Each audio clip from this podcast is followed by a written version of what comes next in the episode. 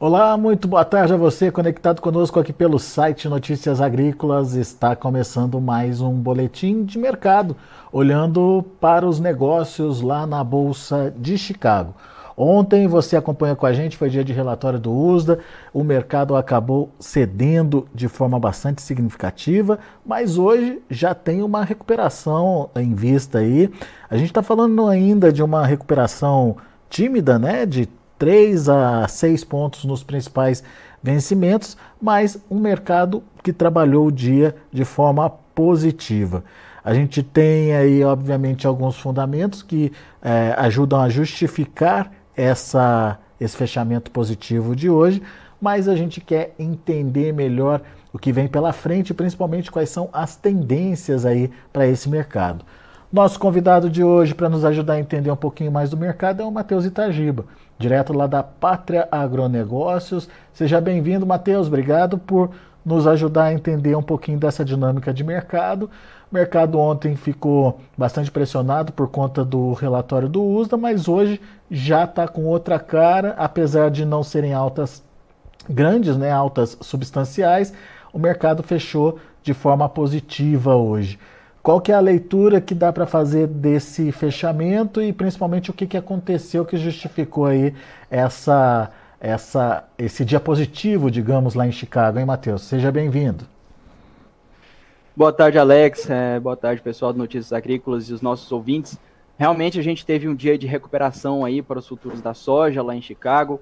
É, realmente um, ontem foi um, foi um dia bastante negativo, né? Uma queda de mais de 20 pontos sempre é muito significativo. Hoje é natural uma, uma recuperação aí do, dos preços. Né? Então, é, hoje a gente vê, por exemplo, óleo de soja subindo, né, influência lá da, da Ásia, é, onde os óleos vegetais acabaram é, tendo um dia positivo, é, principalmente devido à expectativa de aumento de demanda por lá. Né? Mas nos Estados Unidos, é claro, a gente viu aí no relatório de ontem a questão do aumento de produtividade esperado lá no, no é, pelo USDA para a safra americana, o que era também algo, algo natural, apesar de que é, as expectativas eram o contrário, mas era algo natural. E, claro, as quedas ontem aconteceram porque né, o USDA é, vê um aumento de estoques finais é, por lá. E também, outra, outro destaque que aconteceu ontem foi o fato de não ter acontecido nenhuma mudança em relação à safra da América do Sul, o que é natural. Né? O USDA costuma alterar os números de projeção para a safra da América do Sul, né, em especial Brasil e Argentina, a partir de dezembro. Então a gente é, deve ver algum tipo de reajuste né, devido aos atrasos de plantio a partir de dezembro, é, lá nos relatórios mensais do USDA. USDA sendo conservador, né, Matheus? Exatamente. É, é esse caráter do, do USDA. É, do, sempre é, é natural que a gente tenha visto isso. É, mas de fato agora a gente vê o, o clima brasileiro é, para os próximos dias bastante quentes. A, a, janela de plantio ela vai é, postergando cada vez mais e a gente com certeza deve ver algum tipo de, é, de alteração nas projeções a partir do mês que vem. Né? A, o, o plantio brasileiro segue aproximadamente 10% atrás da, do ritmo normal e aí é claro que isso deve ter impacto inclusive para a segunda safra do milho. Muito bem. É, dá para a gente imaginar então que essa incerteza sobre a safra brasileira começa a pesar também em Chicago. Com certeza, o mercado ele, ele não é bobo, ele está, de certa forma, olhando já nessa transição de foco que é natural em relação aos Estados Unidos, né? O mercado focando ao que está acontecendo lá e depois começa a ver a, a progressão da safra brasileira. Né? Vale destacar também a questão do aumento da, da, das exportações americanas, né, aumento da demanda por grãos, principalmente pela China, né, digo da soja é, pela China, que desde o começo da semana vem relatando vendas expressivas, né, da, do, do grão americano, e isso aí deve ser refletido no relatório semanal é, da próxima semana. Então é, é, natural que assim aconteça, né? Os prêmios estão realmente é, positivos aqui para o Brasil nesse momento. A China vai aproveitar é, preços mais favoráveis dado o grão americano e a disponibilidade por lá com esse fim é, de período de colheita. Bom, então só olhando para os fundamentos a gente já entende um pouquinho dessa movimentação mais positiva aí uh, lá na Bolsa de Chicago.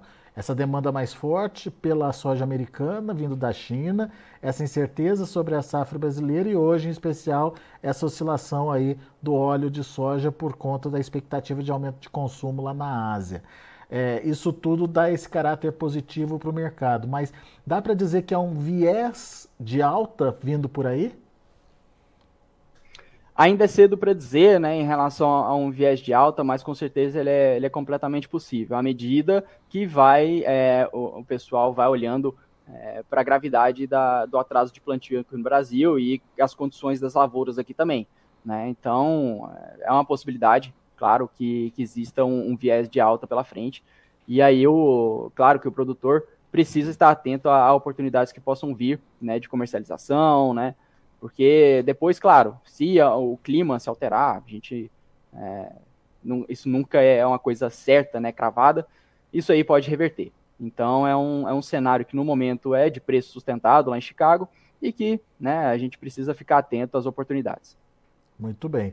Ô, ô Matheus, como é que você está vendo aí a, a, evolução da safra, ou vocês aí na, na, na pátria estão é, acompanhando aí a evolução do plantio? Realmente é uma condição que preocupa? Você falou em 10% de atraso, é isso?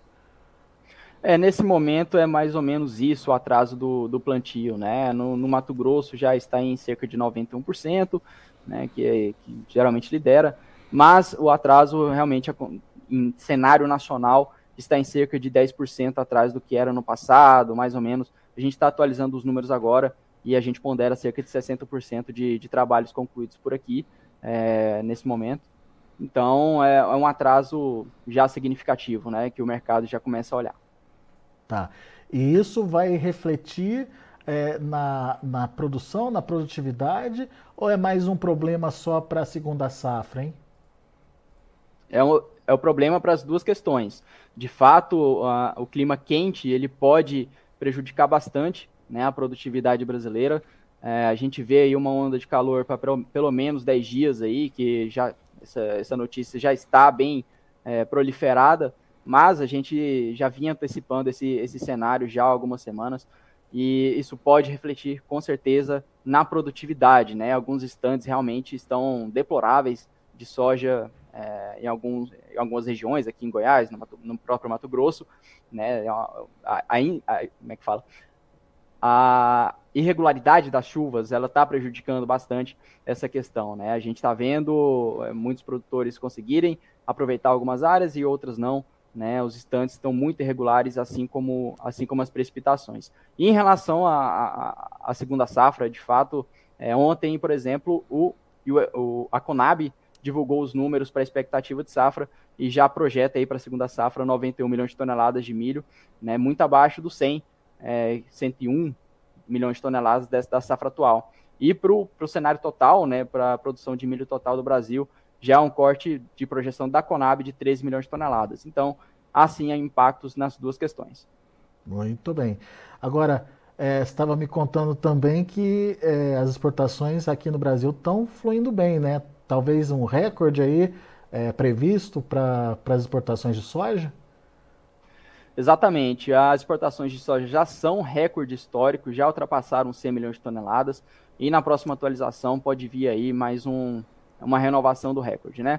É, em relação ao milho também deve bater recorde histórico, né? Já é, deve ultrapassar os 50, talvez 55 milhões de toneladas. E aí esse enxugamento, né, do, do grão disponível, isso aí dá uma é, um, um, suporte aos preços do, dos grãos internos, né? Tanto é que a gente vê também é, uma dificuldade bastante grande de compras do, dos grãos, né, especialmente do milho aqui no Brasil. Né? Os produtores que têm grão disponível realmente estão, estão mais uh, rígidos nas condições de venda aqui no grão. Muito bem. Ou seja, temos uh, que olhar para a safra brasileira e entender o potencial dela. E dependendo do potencial dela, isso pode refletir nos preços também e nos prêmios também, Matheus? Sem dúvida, sem dúvida. A gente precisa olhar semana a semana é, a evolução do, do cenário, né? Realmente, às vezes, dia a dia, né? Essa atualização é, dos cenários, principalmente de clima. Isso aí pode, pode causar uma, é, uma, um viés positivo, como a gente havia comentado, ainda mais forte é, para 2024. Boa. Vamos ficar de olho então no mercado. Sua dica para o produtor que está ouvindo a gente agora. O que fazer, hein, Matheus? O produtor precisa ficar bastante atento agora, claro, né, em relação às oportunidades que podem vir, né, principalmente em relação à soja, é, para travar algum, algum tipo de receita é, para 2024. Né, as, as oportunidades já estão melhorando, a gente vê, né, nas principais praças do Brasil. E nas próximas semanas, caso essa, essa onda de calor ela se consolide, atrase ainda mais o, o plantio e isso sinta, seja sentido pelo mercado, isso pode trazer boas oportunidades de travas para 2024. Prestar atenção nessas oportunidades, então. Sem dúvidas, sem dúvidas, é, isso aí pode abrir uma janela boa para fazer bons negócios. Matheus Itagiba, meu caro, obrigado mais uma vez pela sua participação aqui com a gente no Notícias Agrícolas. Volte sempre. Eu que agradeço, Alex. Um abraço a vocês. Valeu, um abraço para você também. Olha aí o Matheus Itagiba, Pátria Agronegócios, uh, informando a gente do que está acontecendo lá na Bolsa de Chicago. Tivemos um dia positivo hoje, depois da forte pressão de ontem por conta de um relatório baixista do USDA, mas a recuperação de hoje sinaliza que os problemas são outros. A gente está falando é, de incerteza para a safra brasileira, que cada dia é, tem lá o seu problema, problema agravado. A gente está falando de uma China aproveitando para comprar bastante, demanda forte lá na China e, em especial, um dia é, de alta para o óleo de soja que acabou puxando o grão também, ajudando o grão a encerrar de forma positiva, principalmente por conta das expectativas de um aumento é, na demanda de óleo por óleo lá na Ásia. Isso acabou mexendo também com o mercado. Bom, vamos ver os preços, vamos ver como estão encerrando as negociações lá na Bolsa de Chicago.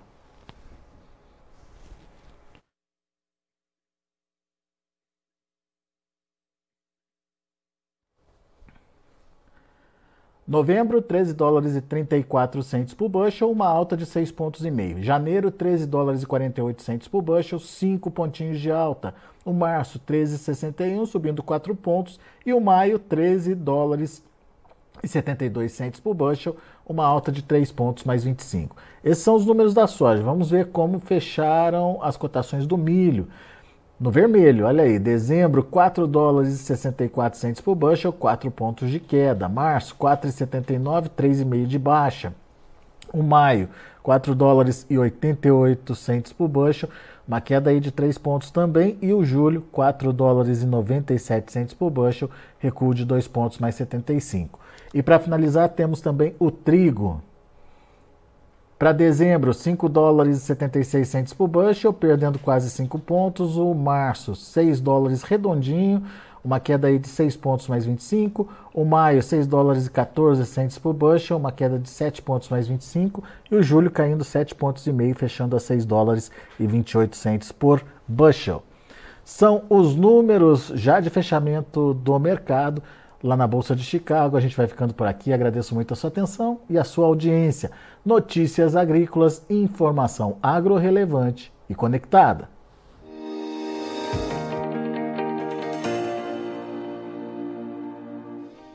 Se inscreva em nossas mídias sociais. No Facebook, Notícias Agrícolas. No Instagram, arroba Notícias Agrícolas. E em nosso Twitter, arroba Norteagri. E para não perder nenhum vídeo, não se esqueça de nos acompanhar no YouTube e na Twitch Notícias Agrícolas Oficial.